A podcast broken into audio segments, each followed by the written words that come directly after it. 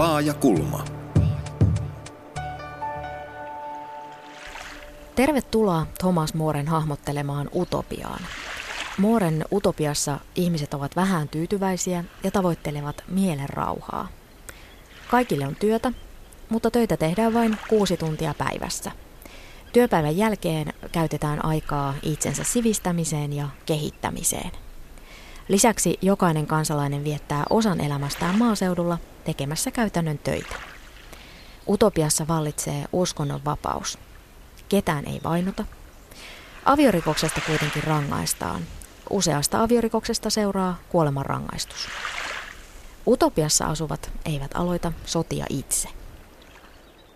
Se kuva tulee siitä utopian niin kansalaisten elämästä, että se on aika tyyntä ja rauhallista ja ihmiset eivät poikkea juurikaan toisistaan, että on hyvin yhdenmukainen. Ja se on ollutkin Thomas Moren tarkoituksena ilmeisesti, että hän on pyrkinyt luomaan sellaisen maailman, missä ihmisillä on vähiä tarpeita. Ja useimmat näistäkin tarpeista ovat niin intellektuaalit. He käyvät mielellään kuuntelemassa luentoja, tieteellisiä esitelmiä, filosofisia luentoja. Tekevät mielellään työtä, tyytyvät vähän ja pyrkivät mielenrauhaan. Se on keskeistä Thomas Moren utopiasta. Ihmiset pyrkivät, heillä on ihmiset mielenrauha, joka tulee siitä, että heidän ei tarvitse kilpailla, eikä heidän tarvitse pyrkiä niin kuin ylpeilemään omalla rikkaudellaan tai omilla lahjoillaan, omilla saavutuksillaan. Tällainen ylpeyden peto on utopiasta kukistettu. Ja tässähän tulee aika nopeasti analogia nykyiseen maailmaan, nykyiseen markkinatalousjärjestelmään, joka perustuu hyvin pitkälle kilpailuun. Me kilpaillaan toistemme kanssa arvosanoista ja sijoituksista ja niin edelleen. Niin tämän kaltainen kilpailu on täysin poissa tästä Thomas Moren utopiasta. Näin kertoi aatehistorian professori Petteri Pietikäinen, ja tämä utopia ihanne yhteiskunnasta on syntynyt englantilaisen lakimiehen Thomas Moren kynästä 1500-luvulla. Ja Moren utopiassa ei ole kilpailua, niin kuin me tuossa kuultiin, aika toisenlainen maailma kuin vaikkapa se, missä me nyt eletään. Miltä se kuulosti, journalistit Reetta Meriläinen ja Seppo Simola? No siinä oli paljon hyviä asioita. Esimerkiksi se, että eihän tavoitteena mielenrauha ole mitenkään huono tavoite. Ja sitten se, että ihmiset niin kuin tavallaan ponnistelivat sen, mikä on tarpeen tämmöiseen peruselämiseen.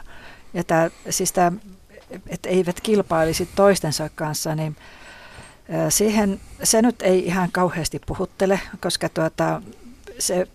Ihminen on hengissä säilynyt sen takia, että se on aina kilpailu jotakin vastaan, jos ei elä ihmisiä niistä eläimiä vastaan. Ja sitä paitsi ihminen aina kilpailisi ainakin itsensä kanssa, jos ei muiden kanssa. Että kyllä tässä paljon hyvää on siis se rauhantahto, harmoninen elämä, kyllä. Se, että ihmiset sitten kuuntelisi intellektuaalisia esitelmiä, se ei ihan... Ei vaikuta ihan realistiselta, mutta eihän utopian tarvitse ollakaan. Joo, kyllähän se on tuommoinen utuinen hieno kuva, mutta ei se nyt ihan tästä maailmasta ole. Että ei ihminen käyttäydy tuolla tavalla. Ei me olla vähän tyytyväisiä, me halutaan aina jotakin enemmän. Tavallaan kyllä se on semmoinen jonkinlainen käyttövoima myös se, että halutaan jotakin enemmän, vaikkei nyt itselle, niin... Jotenkin mennä eteenpäin tässä elämässä ja maailmassa, tehdä parempaa maailmaa. Vaikea kuvitella, että joskus oltaisiin päästy perille.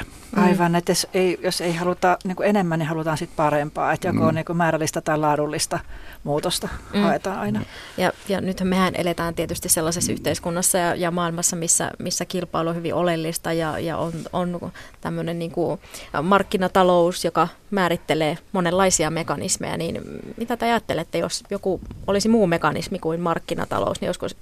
silti ihminen jotenkin samalla tavalla kilpailuun ja tällaiseen ohjautuva? No siis tässähän naapurissa on ollut kokeilu siitä toisenlaisesta mekanismista ja ei se nyt kovin onnistuneeksi osoittautunut. Että kyllä siis näistä olemassa olevista niin kuitenkin kaikki ne puutteineenkin niin kyllä tuntuu, että tämä markkinatalous on se, jonka kanssa pystytään elämään. Ja se... En tiedä, onko se tuo kilpailu, mutta se on ehkä niin kuin tämmöinen itsekkyys, tai se, että halutaan itselle jotakin. Muiden kustannuksella tyyppisesti. Ei välttämättä muiden kustannuksella, mutta eihän tämä elämä vaan pelitä silleen, että jos sä oot saanut jotain, niin et sä tyydy siihen. Haluat jotakin lisää, jotakin uutta. Emme jäädä niin kuin kellumaan johonkin pumpuliin. Me ei ole käyty siellä filosofisilla luennoilla tarpeeksi, jolloin... Ihan selvästikään ei ole käyty, tarvittaisiin pari luentoa nyt, mutta kyllähän siis sellainen itsekkyys, joka myös voi olla aikamoinen niin kuin käyttövoima, ja sitten kilpailu on se toinen, ja usein nämä kulkee käsi kädessä, mutta sitten jos siihen ei liity minkäänlaista yhteisvastuun ajatusta, eikä käsitystä yhteisestä hyvästä, niin sitten ajaudutaan kyllä aika nopeasti sellaiseen aikamoisen louhikkoon.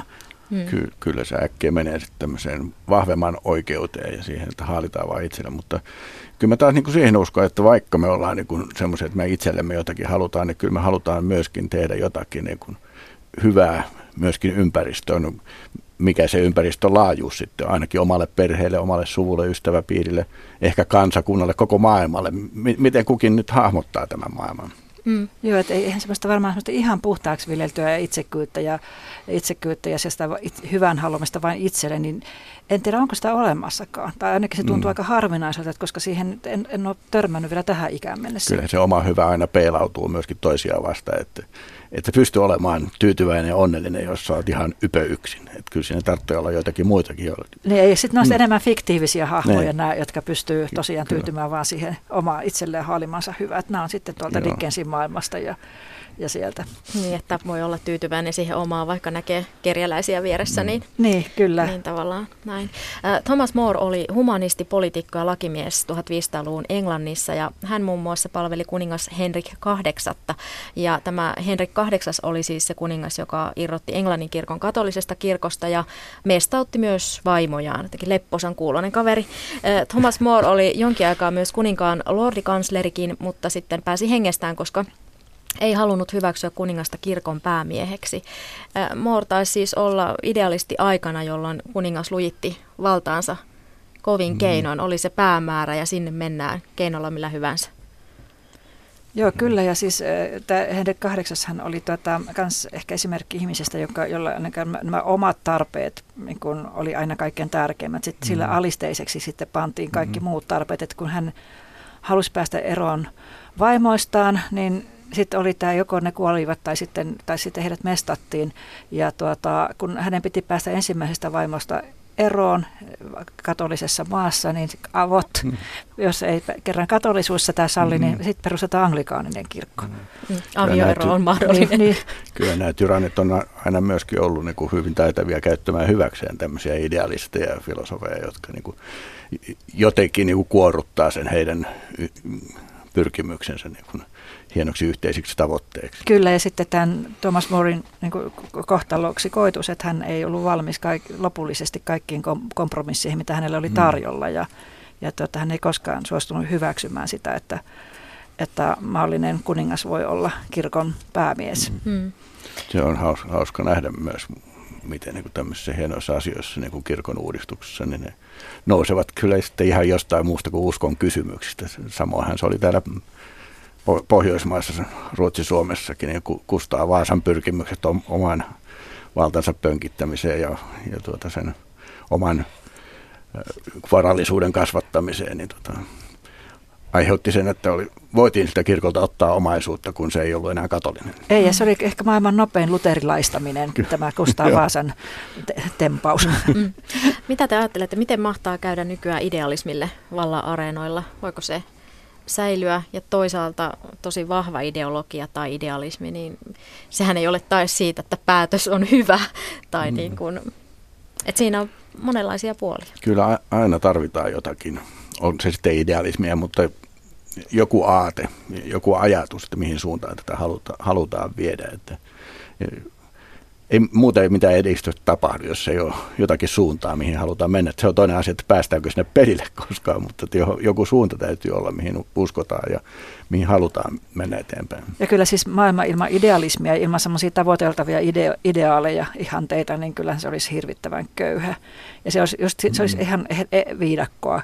Ja se on hienoa, että nykyisinhän idealismia esiintyy paitsi tuolla humanismin ja humanistit aatteet areenoilla niin myöskin, ja joskus vilahtaa myös politiikassa, mutta myös taloudessa. Että on aika paljon sielläkin nyt sellaista idealismia, joka, että jos esimerkiksi kävi Slashissa viime viikolla, niin siellä oli hyvin paljon idealismia, joka toki kytkeytyy sitten taloudelliseen toimintaan, mutta on kuitenkin juuriltaan idealismia. Ja nythän perustetaan myös tällaisia niin kuin yrityksiä, joissa pyritään tekemään siis niin kuin, että on yhteiskuntavastuu ja eettisyys ja luin joku aika sitten tällaisesta hostelista, missä työntekijät on kehitysvammaisia ja heille maksetaan ihan se palkka, mikä kuuluu ja tavallaan tehdään kuitenkin voittoa, mutta ei ole ristiriidassa tämä arvo. Ja sosiaalisia yrityksiä, niitä tulee koko ajan lisää ja se on hirveän hieno asia se. Mutta kyllä mulla on se käsitys, mä voin olla, että on idealisti tässäkin, mutta kyllä ihan talouselämässäkin ei siellä niin kuin aja pelkästään se, että minä haluan nyt tulla kauhean rikkaaksi. Se on niin kuin yksi tämmöinen näkökulma, mutta kyllä siellä taustalla on myöskin, että halutaan tehdä hyvää tälle yhteiskunnalle ja maailmalle. Laajakulmassa peilataan tänään muutamia Thomas Moren utopiasta nousevia ajatuksia nyky-Suomeen ja ohjelman loppupuolella saamme vastauksen kysymykseen, että mitä Thomas More mahtaisi ajatella Suomesta. Moren utopia-romaani ilmestyi siis vuonna 1516 ja tuohon aikaan Eurooppa oli todella epätasa-arvoinen. Syntyperä määritti elämän kehdosta hautaan ja mahdollisuuksien tasa-arvosta ei ollut vielä tietoakaan. Ja sensuuri oli myös aika ankaraa, eikä auktoriteettien kyseenalaistajia kaivattu, ja Moren yhteiskuntakritiikki onkin verhoiltua, ja romaani sijoittui kuvitteelliselle saarelle. Aatehistorian professori Petteri Pietikäinen. Utopia-teossa jakaantuu kahtia. Että se ensimmäinen osa, joka on dialogiluontoinen, on kritiikkiä vallitseviin olosuhteisiin Euroopassa ja ennen kaikkea Englannissa. Ja toinen osa siitä kirjastaa sitten tätä varsinaista utopia-saaren kuvausta. Ja tämä utopia on sitten se yhteiskunta, jota ei ole olemassa. Ja siksi sillä on se nimi utopia. Uhtopos, ei paikka.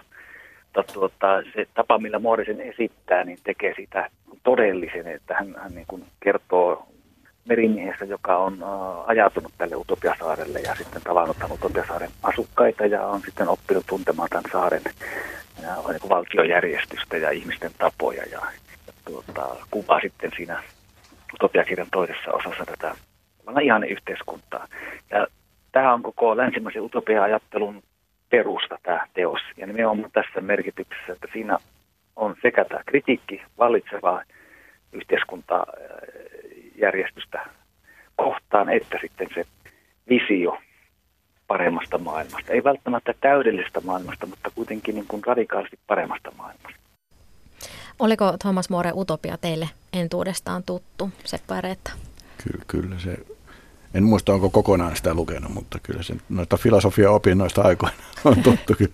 Kyllä mä olen lukenut sen varmaan noin 30 vuotta sitten ja mä en omista sitä kirjaa, yritin sitä saada ja löytää, mutta en onnistunut saamaan nyt, että olisin voinut vähän verestää muistia. Mitä te ajattelette Moren visiosta? No sehän oli, siis sinnehän oli hirvittävän paljon hyvää ja se itse asiassa voisi tietyin osin kelvata visioiksi edelleenkin. No sitten tietysti se oli 1500-luvulla kirjoitettu, mikä sitten heijastuu tietysti siihen ajatteluun, mutta kyllä siinä oli hyvät ainekset. Sitten siinä koko tämä rakenne, että se on todellakin niin kuin taitavasti kirjoittu kritiikki vallitsevaa yhteiskuntaa kohtaan ja sitten niin kuin se parempi vaihtoehto esitettynä samassa kirjassa. Niin on, ikään kuin kartta sinne päämäärään. Kartta sinne, että tuosta nyt kun mennään, että saadaan tuota aikaan. Ihan hyvä ratkaisu. Joo. Kyllä tämmöisessä utopiassa on sitten myöskin omat vaaransa. Näitähän on näitä utopiakokeiluita ollut sitten niin kuin pienemmässä määrin, tai pienemmässä mittakaavassa ja isommassa mittakaavassa ja valitettavasti ne nyt sitten on ennemmin tai myöhemmin karjuutunut, kun sinne utopiaan ei ole päästy. Et se vaara on siinä, että nähdään joku tämmöinen ihanne juttu ja sitten raivataan ikään kuin tie väkisin sinne. Halutaan raivata kaikki ne esteet, mitä sen utopian tiellä on ja silloin tulee rumaa jälki. Niin, kyllä. Sokaistuminen sitten. Kyllä, että se utopia kuitenkin, niin sekin olisi vähän semmoinen evoluution tie, että askel askeleelta eikä niin, että kerralla. Kerralla rytisten, koska se yleensä aina sitten tietää väkivaltaa ja ruumiita ja koko idean sitten katoamisen tai sortumisen. 1500-luvun Englannissa rangaistukset oli tosi kovia. Esimerkiksi taposta ja leivän varastamisesta rangaistiin kuolemalla. Ihan esimerkiksi näin. Ja More pyrkii tässä Utopiassa osoittamaan myös vallankäyttäjien vastuuta. Hän korostaa, että yhteiskunnallakin on vastuus työttömyydestä ja rikollisuudesta. Mitä mieltä te olette? Mitenkä Suomessa, nyky-Suomessa painottuu yhteiskunnan ja yksilön vastuu elämän sujumisesta säällisesti? Onko tässä tapahtunut jotain muutoksia teidän elämän aikana, kun olette kuitenkin pitkällä kaarella seurannut suomalaisen yhteiskunnan kehittymistä ja aitiopaikoilta molemmat? No se nyt on ainakin hyvä, että ei leivän varastamisesta tapeta, että nämä rangaistukset on jollakin tavalla, niin kuin, jollakin tavalla mitassaan. Niin että ne rangaistukset ei ole niin kuin loppujen lopuksi mikään keino niin kuin kehittää tätä maailmaa muuta kuin siinä mielessä, että niillä on joku tämmöinen estävä vaikutus voi olla. Joo, ja kyllähän sitten jos ajattelee tätä koko tämä yhteiskunnan niin kuin turvaverkko ja kaikkea sitä, niin onhan se aika tavalla tuossa sanotaan nyt 50-luvulta tähän päivään, niin se on ainakin siinä alkuvaiheessaan se on vahvistunut ihan selvästi, on siihen tullut päivähoitoa, terveydenhoitoa, vanhustenhuoltoa, ylipäänsä sosiaaliturvan erilaisia toimia tullut mukaan, se verkko on tihentynyt ja tullut pitävämmäksi, mutta sitten taas nyt koko ajan tuntuu olevan ilmassa sellaisia asioita, että sitä pitäisi taas vähän heikentää, että ei olekaan varaa tällaiseen näin vahvaan niin kuin turvaverkostoon, että näitä tämmöisiä monipuolisen turvan ideaaleja kun haluttaisiin vähän heikentää tai jopa niin kuin lopettaa. Mitä te siitä ajattelette? Se, niin kuin sanoit, niin valtava kehityshän tässä on tapahtunut niin kuin oikeastaan sodan jälkeisessä Suomessa. Nämä on aina kaksipiippuisia juttuja.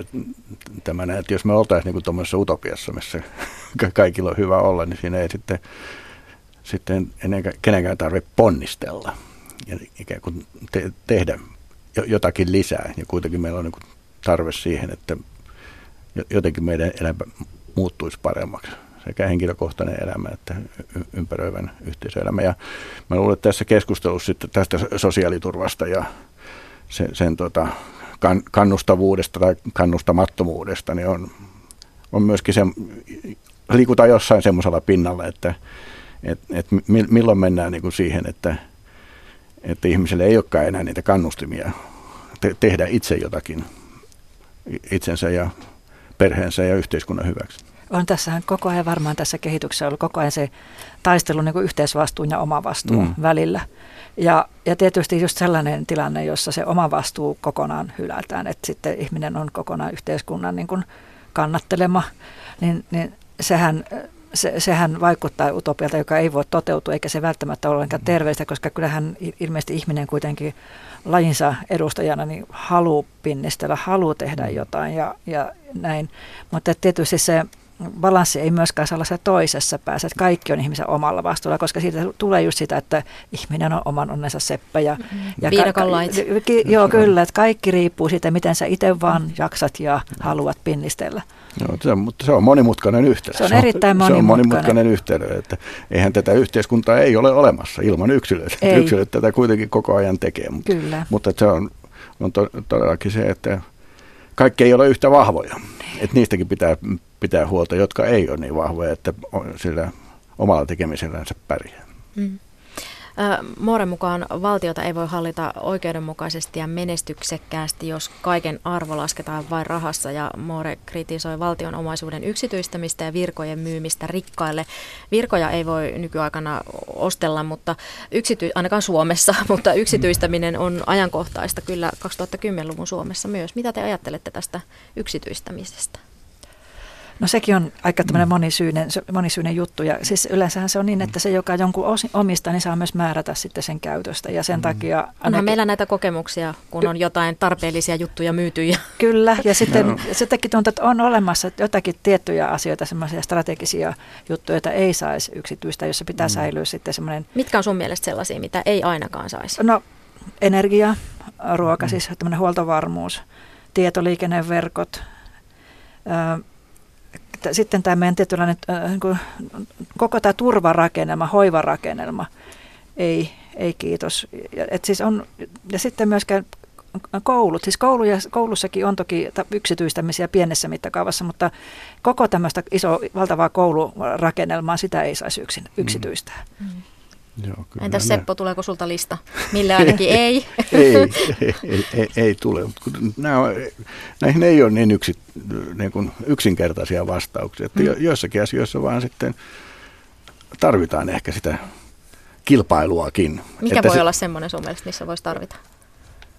No meillä on esimerkiksi liikenne on hyvä esimerkki, joukkoliikenne. Että kun meidän bussiliikenteeseen tuli todellista kilpailua, niin kyllähän se niin kun halventui ja tuli tehokkaammaksi. Ihmiset rupesivat jopa enempi käyttämään sitä. Vaikea sanoa, että missä oikea raja menee, mutta ihan samaa mieltä on tästä. Se koulutus esimerkiksi on semmoinen, että kyllä siinä pitää, yhteiskunnan pitää kaikille taata se niin semmoinen perustavaa laatua oleva kasvatus. Niin ja tässähän tullaan tietysti siihen, että varsinkin sellaiset, jotka on niin kuin infraa ja semmoista tosi tärkeää yhteiskunnan toiminnan kannalta, niin sehän voi olla houkutteleva sijoittajalle sellaiseen, pistää rahansa ja ostaa pois, jos valtio sellaista myy, koska no, se on välttämättömyys. Meillä on esimerkki. Niin. Kyllä. Sitten tosiaan jotkut näistä on niin kuin perustavanlaatuisempia kuin jotkut toiset näistä infroistakin. Siis, mä ajattelen tätä niin kuin kriisitilanteiden kautta, että mitä meillä ei ole varaa menettää, mihin meillä ei ole varaa menettää niin kuin päätösvaltaa sitten, jos joku iso kriisi tulee. Ja mä ajattelin sitä kautta tätä lähinnä, että on jotain, mitä ei saisi luovuttaa sitten pois tämmöisestä demokraattisesta päätöksenteosta. Laajakulmassa pohditaan tällä kertaa ihanneyhteiskuntaa tai ainakin pyrkimistä sellaista kohti. Minä olen Satu Kivelä ja vieraina ovat journalistit Reetta Meriläinen ja Seppo Simola. Ja tässä keskustelun pohjana käytetään 1500-lukulaisen Thomas Moren ajattelua. Ja Moren ajattelua ja ajatuksia voi pitää varhaisena hahmotelmana pohjoismaisesta hyvinvointivaltiosta. Ja se on jännä, että Moren Utopia-romaani on siis innoittanut uskonlahkoja, hippejä, kommunisteja, tieteiskirjailijoita ja monia yhteiskunnallisia ajattelijoita, jos miettii, että hyvin niin kuin värikästä porukkaa, joita tämä sama teos on puhutellut, niin ketä muita ajattelijoita nostaisitte tähän niin kuin samaan kastiin, tämmöisiä utopia-ajattelijoita, jotka visioi sitä parempaa yhteiskuntaa? No, sitähän on maailman sivu, ei More sinänsä mikään ensimmäinen tämmöinen, että kyllä itse tunnen jonkin verran tämmöistä varhaiskristillistä ajattelua, niin kyllä siellä nousee ihan samanlaisia ajatuksia, että uskovaisten tavara on yhteistä ja on tämmöinen ihane yhteisö, jossa kaikilla on hyvä olla. Että voisi oikeastaan sitten Jeesuksesta aloittaa. No. Jeesuksen visio. No, on se sieltä vielä kauempaakin, josta Platonista. Kyllä, Platonista ja kumppanista alkaa. Sitten tietysti tulee näitä, no kyllä ei sitä Karl Marxia kai tässä voisi sivuuttaa, koska hän sitten niin pitkälle vaikutti sitten näihin suuriin yhteiskunnallisiin kokeiluihin. Ja, no sitten tietysti tämä sosiaalidemokratia isä Karl Kautsky, joka oli tällainen yhteiskunta-ajattelija. John Locke, joka omaksui jotakin sieltä Thomas Moren filosofiasta, mutta hän otti tämän tasa-arvon hyvin voimakkaasti, mutta sen sijaan hänen vapausajattelunsa sitten meni aika paljon jo kauemmas tuosta Thomas Moren ajattelusta. Ja onhan näitä sitten, jos ajatellaan tätä pohjoismaista hyvinvointiyhteiskuntaa, onhan meillä täällä lähellämmekin näitä semmoisia pohjoismaisia sosiaalipoliitikkoja, niin kuin Pekka Kuusi tai Gunnar Myrdal. Että aika paljon on sitä väkeä, joka on tuonut omia ajatuksia yhteiskunnan kehittämiseen ja ihan huomionarvoisia ajattelijoita. Mutta kyllä tämä marksinilainen tai leniniläinen tämmöinen utopia on ehkä semmoinen kaikkein suurin tämmöinen utopiakokeilu, mitä tässä on maailman historiassa ollut. Ja ei siinäkään sitten loppujen lopuksi kauhean hyvinkään. Mutta aika paljon niin kuin ihan samanlaisia aineksia kuin tuossa Morella, niin kyllä siellä oli. Sieltä nousi. Kyllä, sitten näitä nuorempia, tai siis tämmöisiä niin kuin tämän vuosisadan ajattelijoita, jotka tulee lähelle nykyaikaa, onkin nykyajassa, joku Emil Durkheim, tai sitten joku Anthony Giddens, jota on paljon siteerattu, ja sitten Peter Townsend ja Manuel Castells, että kyllähän sitä, onneksi tätä ajattelua esiintyy, että koko ajan tulee sieltä aina jotain, johon sitten nojata, kun ruvetaan ja halutaan yhteiskuntaa kehittää. Kuunnellaan, mitä aatehistorian professori Petteri Pietikäinen sanoo. Siinä on ainakin se lähtökohta, siis sekä tässä Moren teoksessa, että koko länsimaisessa utopia-ajattelussa, että vaikkei ihminen välttämättä pysty täydellistä yhteiskuntaa luomaan, niin periaatteessa ihmisen täydellistyminen, yhteiskunnan täydellistyminen on mahdollista. Se on ikään kuin potentiaalinen mahdollisuus. Että ihminen voi luoda täydelliseltä tavoittelevan yhteiskunnan. Tämä on tietenkin ihan kuin poliittisena aatteenakin ollut monesti aika inspiroiva. Että me voidaan muuttaa tämä nykyinen epätasa-arvoinen ja repressiivinen ja monin tavoin puutteellinen yhteiskunta joksikin, joka on ihan niin kuin fundamentaalisesti parempi. Ilman, että se kuitenkaan olisi täydellinen. Että eihän tämä muutenkaan utopia näyttänyt täydellisenä. Siellä on muun muassa rikollisuutta ja orjia. Että se ei oikein hyvin sovi yhteen tämmöisen täydellisyyden tai täydellisen yhteiskunnan kanssa. Ja onkin paljon keskusteltu siitä, että pyrkiikö Thomas More edes esittämään mitään niin täydellistä yhteiskuntaa, vai oliko se enemmänkin ajatusleikki, että minkälainen voisi olla sellainen maailma, joka poikkeaa radikaalisti siitä maailmasta, jota 1500-luvun alun Englanti esimerkiksi edustaa. More omaksui utopia-termin antiikin Kreikasta, jossa se tarkoittaa kirjaimellisesti paikkaa, jota ei ole olemassa. Niin kuin tuossa kuultiin, niin Morenkaan utopia ei ollut täydellinen, vaan siellä oli rikollisia ja orjia, mutta moni asia oli kuitenkin paremmin kuin sitten Moren elinaikana. Onko meillä suomalaisilla visiota paremmasta Suomesta, joku semmoinen utopia, jonka edes suurin osa meistä jakaa? En tiedä jakaako nykyään, mutta kyllähän tässä ollaan hirveän paljon menty kohti sitä utopiaa tai semmoista niin kuin ihanteellisempaa yhteiskuntaa. Ja oikeastaan ihan viime vuosina tässä on niin kuin jotenkin itsekin vähän järkyttynyt tästä kehityksestä, kun on aina ollut vähän semmoinen usko, että parempaan päähän tässä mennään. Mutta viime vuosina on tullut sitten tämmöisiä virtauksia ja takapakkeja, että nyt ainakaan tasaisesti ihan menee eteenpäin. Mistä sä oot erityisen huolissa? Minkälaisista takapakeista? Siitä, että kun tähän mennessä minun elinaikana niin on niin tämmöinen tasa-arvokehitys ollut oikeastaan niin semmoinen johtava periaate, että on erilaiset ryhmät on saanut niin kuin samanlaiset oikeudet kuin muutkin. No, niin, että taustasta riippumatta on mahdollisuuksia. No kyllä, ja vähitellen niin kuin erilaiset vähemmistöt ynnä muut, niin hyväksytty ja saanut samanlaiset oikeudet kuin enemmistökin. Ja nyt sitten on aika paljon sellaista ilmapiiriä, että näin ei olekaan, että jotkut ei olekaan ihan yhtä tasa-arvoisia kuin toiset. Kyllä, ja todellakin niin se, mikä itseäni askarruttaa, on se, että kun meillä on valtavan hyviä yhteiskunnallisia rakenteita muun muassa koulutuksessa ja tuossa sosiaalityössä, niin meiltä putoaa näiden rakenteiden, näiden verkkojen läpi putoaa ihan hirvittävän paljon ihmisiä sitten kuitenkin, niin kuin mätkähtää jonnekin montun pohjalle, että et joku siinä on semmoinen epäjatkuvuustekijä, että tämä ihan sinänsä hyvä yritys, mikä meillä on ja pyrkimys, niin se ei kuitenkaan kata kaikkia, vaan edelleenkin sit on niin voimakkaita muita tekijöitä sitten, jotka johtaa siihen, että ihmisiä joutuu tänne niin kuin epätasa-arvoiseen asemaan ja vielä sitten mikä vielä pahempaa on se, että heidät työnnetään tai he työntäytyvät sinne muun yhteiskunnan ulkopuolelle ja tuntuvat todellakin, jäävät siis paitsi niin kuin aineellisesti, niin myös taloudellisesti syrjään tai sitten jopa kokonaan osattomiksi. Ja tämä on vähän kasvava joukko ja se, että niin kuin musta suomalaisen yhteiskunnan ihan semmoinen ratkaiseva tulevaisuuden kysymys on se, miten tämä joukko pystytään pienentämään ja mielellään poistamaan kokonaan. Tämä jäytää sitä meidän sit sinänsä niin kuin tasa-arvoon pyrkivää yhteiskuntaa ja sitä semmoista hyvää huolenpitävää yhteiskuntaa.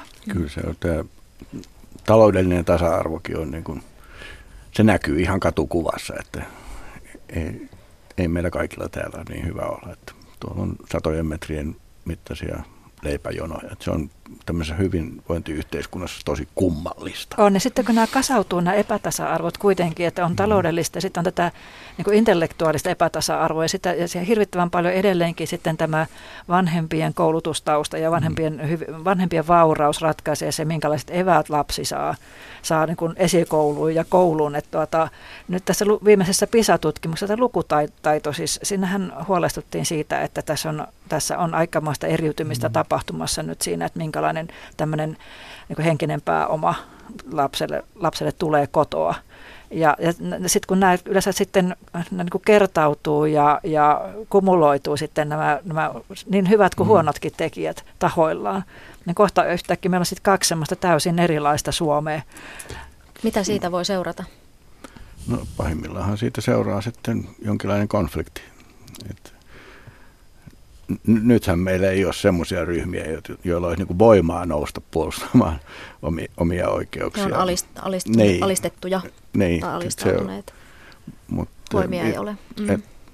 Jos oikein pitkälle mennään, niin kyllähän siitä jonkinlainen konflikti tulee, tai sitten toinen tulee se semmoinen niin kuin alistuneisuus vallitsevaan olotilaan, siis mikä tarkoittaa esimerkiksi vaaleissa ei äänestetä, että tämä demokratian legitimiteetti pienenee sitten, ja kaikkeen, niin kuin, kaikkeen näissä päättävissä elimissä olevien ihmisten tavallaan toimimisen oikeutus vähenee. Että se on iso, musta semmoinen iso uhka. Sehän näkyy nyt jo ihan selvästi, että näissä tutkimukset kertoo, että se on, korreloi tähän koulutustasoon ja muutenkin elintasoon. Niin äänestäminen. Niin. Joo, kyllä. Se on eriytynyt jo. Se on tietysti silleen huono, että se ei myöskään sitten ole omiaan parantamaan näitä heikossa asemassa olevien oikeuksia, koska he eivät saa niitä omia edustajiaan sinne, kun he eivät äänestä. Kenen pitäisi sitten ajaa näiden ihmisten, jotka on ikään kuin jo sitten siellä yhteiskunnan katvealueella taloudellisesti, sosiaalisesti ja henkisesti, ja se johtaa siihen, että he ei usko siihen järjestelmän toimivuuteen, eivätkä äänestä. No ainakin niiden, jotka on jo nyt valittu niille paikoille, joissa pystytään päättämään asioita. Että se on, mutta kyllähän se sitten on hyvin iso tämmöinen yhteisvastuullinen asia että tätä kaveria ei jätetä ajattelua. Kyllä joo. Ja ehkä se pitäisi tulla myöskin sitä kautta, että ymmärretään, että se on loppujen lopuksi kaikkien etu.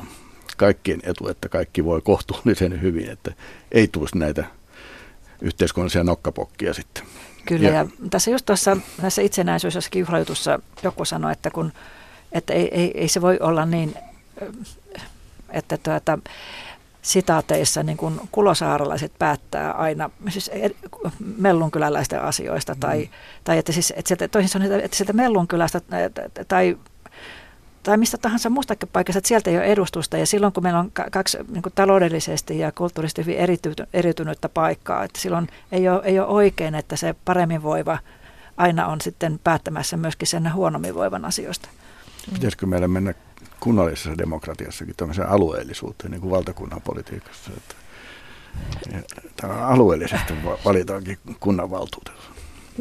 Niin, se voisi olla yksi. Se olisi, tai ainakin pitäisi olla joku semmoinen suuri tahto, joka katsoo, että joku alue ei ole systemaattisesti aliedustettuna, tai toisaalta ei yliedustettuna. Että niin kuin näitä erilaisia kuplia tai siiloja ei syntyisi ainakaan. Meillähän loppujen lopuksi kansainvälisessä vertailussa tämmöinen niin kuin kaupungin osien erilaistuminen on vielä aika pientä. Mutta se on olemassa. Se on olemassa, ja pitäisikö olla niin kuin päättäjien tarkkana siitä, että sen ei anneta revetä. Joo, kyllä. Ja sitten tosiaan niin pitäisi kuunnella ja katsella näitä signaaleja, mitä kuitenkin tulee koko ajan. Kun me eletään kuitenkin varsin avoimessa yhteiskunnassa, että meillä on sitä tietoa saatavissa näistä sekä suoraan että sitten vähän sitten sellaisena signaaliomaisena, että pitäisi olla myöskin tosiaan tämän suhteen valppaana, että ei repeä erot. Filosofian tohtori Riikka Forström kirjoittaa niin, että näin lehdessä kirja-arvion Matkoja utopiaan -kirjasta otsikolla Utopian vuosisadat, ja otan siitä pienen lainauksen. Utopiassa kiteytyy toivon periaate. Utopistisen ajattelun arvokas ydin sisältyy ideaan, että olemassa olevaa todellisuutta parempi maailma on mahdollinen. Se ei ole mahdottomuus, ja Utopian vuosisadat -artikkelin on linkki Laajakulman ohjelmasivulla Yle Areenassa. Tuntuu, että nykyään puhutaan aika vähän näistä utopioista, tosi paljon dystopioista, eli maalaillaan niitä pelottavia näkymiä yhteiskunnan ja maailman tulevaisuudesta. Anteeksi. Ei, mä olin just sanomassa, lisäämässä tähän, että totta kai meidän täytyy olla hereillä siitä, mitä tapahtuu ja mitkä ne oikeat uhkat ja epäkohdat on, että eihän se sillä muuta, että me ummistetaan silmät ja käännetään katse jonnekin muualle, mutta tavallaan ikään kuin sitten, jos me tiedostetaan ne ongelmat, niin sen jälkeenhän me tarvitaan sitä halua ja tahtoa tehdä jotain, mutta nyt tuntuu, että on jotenkin, että mitään ei voida tehdä tässä, me mennään vaan virran mukana, me tiedetään nämä kaikki niin kuin asiat, mutta mitään ei voi tehdä. Joo, ja sitten, vaikka voidaan tietysti. Joo, tosiaan ne dystopiat tarvitaan myöskin, koska nehän on se, mikä hyvässä lykyssä herättelee ihmisiä, esimerkiksi niin kuin ilmastonmuutoksen tai ylipäänsä ympäristön hyvinvoinnin suhteen, mutta kyllä me tarvittaisiin myöskin tämmöisiä utopioita, jotka ei jäisi sinne vaan hyvin pienen piirin omaisuudeksi. Totta kai nykyisinkin päättäjät varmaan hyödyntää erilaisia ajatuspajojen ja konsulttien ja muiden niin kuin näitä tämmöisiä tulevaisuuden skenaarioita, mutta ihan olisi hyvä, että tämmöinen suurempikin yleisö näkisi, minkälaisia ideaaleja voisi syntyä, minkälaisia ihanneyhteiskuntia voisi syntyä näistä jo olemassa olevista tarpeista, koska kyllähän meillä nyt kuitenkin periaatteessa ja ihan käytännössäkin on varsin hyvässä jamassa oleva yhteiskunta, siis tämä Suomi. Mutta että siis mitä voisi vielä kehitettävää, niin yhteiseksi omaisuudeksi muutama utopia olisi kyllä hyvin tervetullut.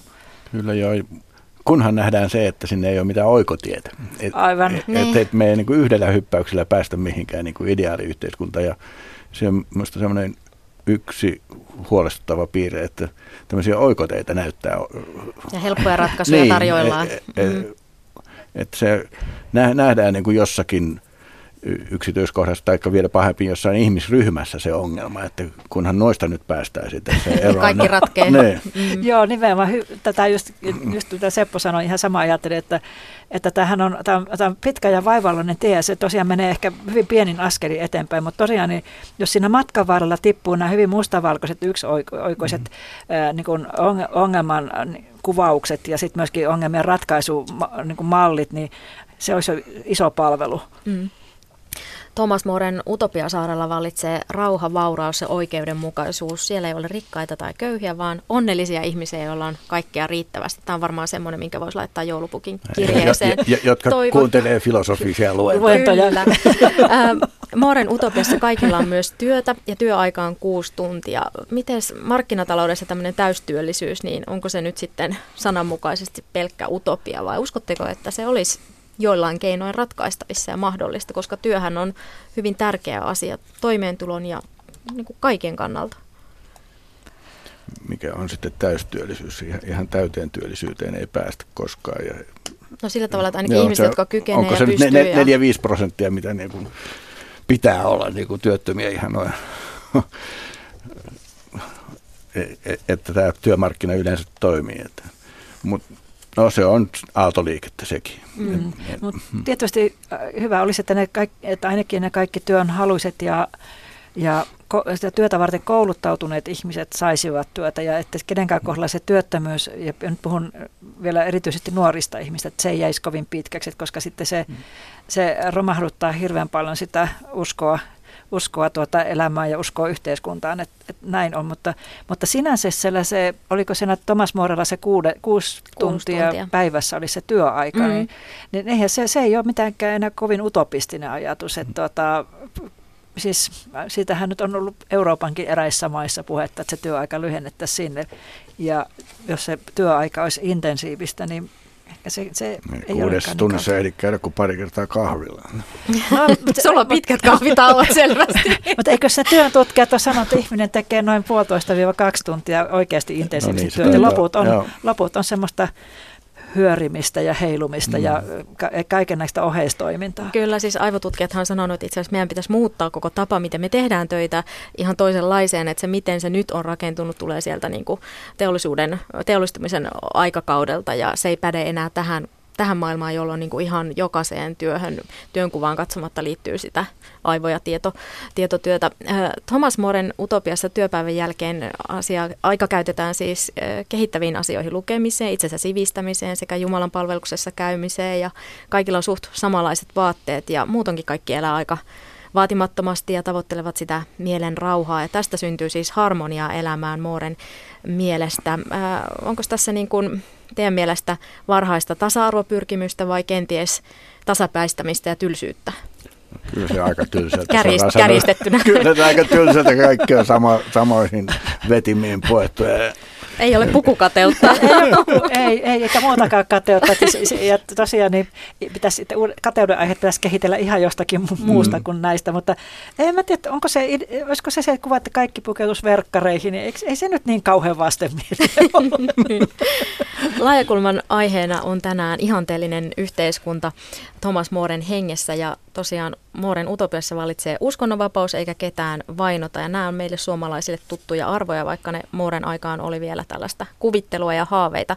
Mutta mitä mahtaisi 500 vuotta sitten elänyt Thomas More ajatella Suomesta? Näin kysymykseen vastaa aatehistorian professori Petteri Pietikäinen. No, hän voisi olla varsin iloinen nykypäivän Suomesta. Ainakin tämän tasa-arvon kannalta, niin mikä on merkittävä piirre Moren Utopiassa, niin sitä kriteeriä hän käyttäisi, niin hän voisi todeta, että kyllä vaikka Suomessa on tuloeroja ja niin edelleen, niin verrattuna 1500-luvun alun Eurooppaan, niin tämä on ihan eri planeetta, voisi sanoa. Että meillä on sellaisia absoluuttisia köyhiä samalla tavalla kuin oli tuohon aikaan. Eikä ihmisiä rangaista mitattomista rikoksista julmalla tavalla, eikä maanomista voi ylipäänsä käyttää absoluuttista valtaa omiin alustalaisiin. Täällä on ihmisoikeukset, kansalaisoikeudet, laki, tai ihmiset suurin piirtein noudattaa, ja yleinen hyvinvointi, joka oli myös tärkeää tästä Moren Utopiasta. Kaikilla oli ravintoa ja katto pään päällä ja vaatetus ja nämä perustarpeet, niin ne on kyllä nyky-Suomessa keskimäärin aika hyvin toteutuneet. Kyllä luulen, että More voisi olla niin kuin suhteellisen iloinen, mutta toki hän löytäisi myös kritisoitavaa. Että kyllähän meilläkin on köyhiä leipäjonoja ja tällaista niin kuin hänen mielestään turhaa ylpeilyä ja kova kilpailu myöskin. Että kilpailuhan ei ole Utopiassa laisinkaan, mutta meillähän sitä riittää kyllä niin länsimaisessa yhteiskunnassa. Tämä perustuu hyvin pitkälle tosiaan kilpailuetokseen. Petteri Pietikäisen mukaan Moren Utopia on siis monelta osin toteutunut Suomessa ja muissakin Pohjoismaissa. Minkälainen olisi Reetta Meriläisen ja Seppo Simolan utopia tulevaisuuden Suomesta? Nyt saa siis ihan villisti ideoida, ei tarvitse miettiä sitä, että tämä nyt ei ole mahdollista, ei ole resursseja, ei ole sitä, ei ole tätä, kun nyt on siis kaikki mahdollisuudet ja ainekset. No, 3 tärkeintä asiaa, mitä siellä ainakin olisi. Kyllä se tämä ihmisten yhdenvertaisuus on mulla se varmaan ihan ykkösasia, että ketään ei niin kuin paineta minkään syyn takia, mikä hänessä nyt sattuu olemaan. Ja tietysti on helppo sanoa, että kaikilla on leipää ja vaatetta. Ehkä se olisi hyvä, että meillä olisi myös tämmöisiä filosofisia harrastuksia vähän enemmän, että oikeasti saisimme niin kuin iloa ja tyydytystä siitä, että jotakin tapahtuu aivojen välissä ja sydämessä. Sitten semmoinen niin kuin vahva oikeudenmukaisuuden niin kuin eetos, että jokainen voisi luottaa siihen, että paitsi minua, niin myös naapuria kohdellaan reilusti. Ja se olisi niin kuin semmoinen niin kuin tietyllä tavalla itsestään selvä asia, että se olisi se normi.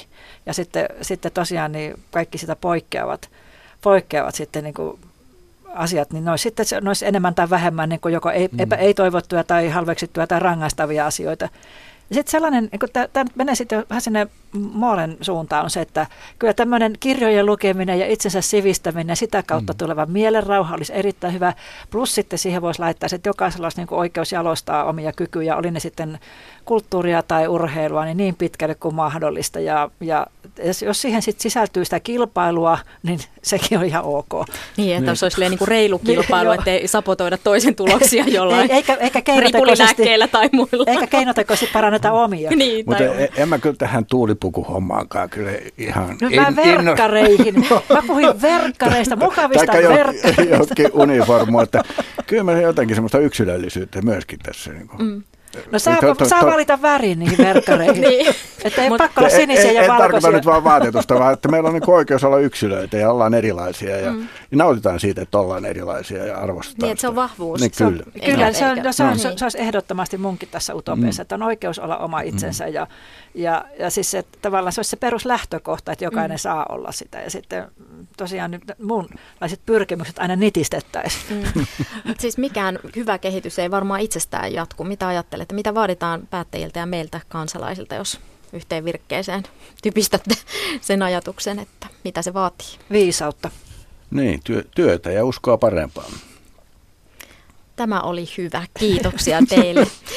Me on Laajakulmassa pohdittu Seppo Simola ja Reetta Meriläisen kanssa ihanne yhteiskuntaa ja nyky-Suomea Thomas Moren Utopia-romaanin pohjalta. Ja Laajakulman kaikki jaksothan on Yle Areenassa kuunneltavissa ja siellähän on 8 jaksoa filosofisia teemoja, että jos haluaa sellaisen luennon pariin, niin ei muuta kuin Areenaa. Satu Kivelä kiittää.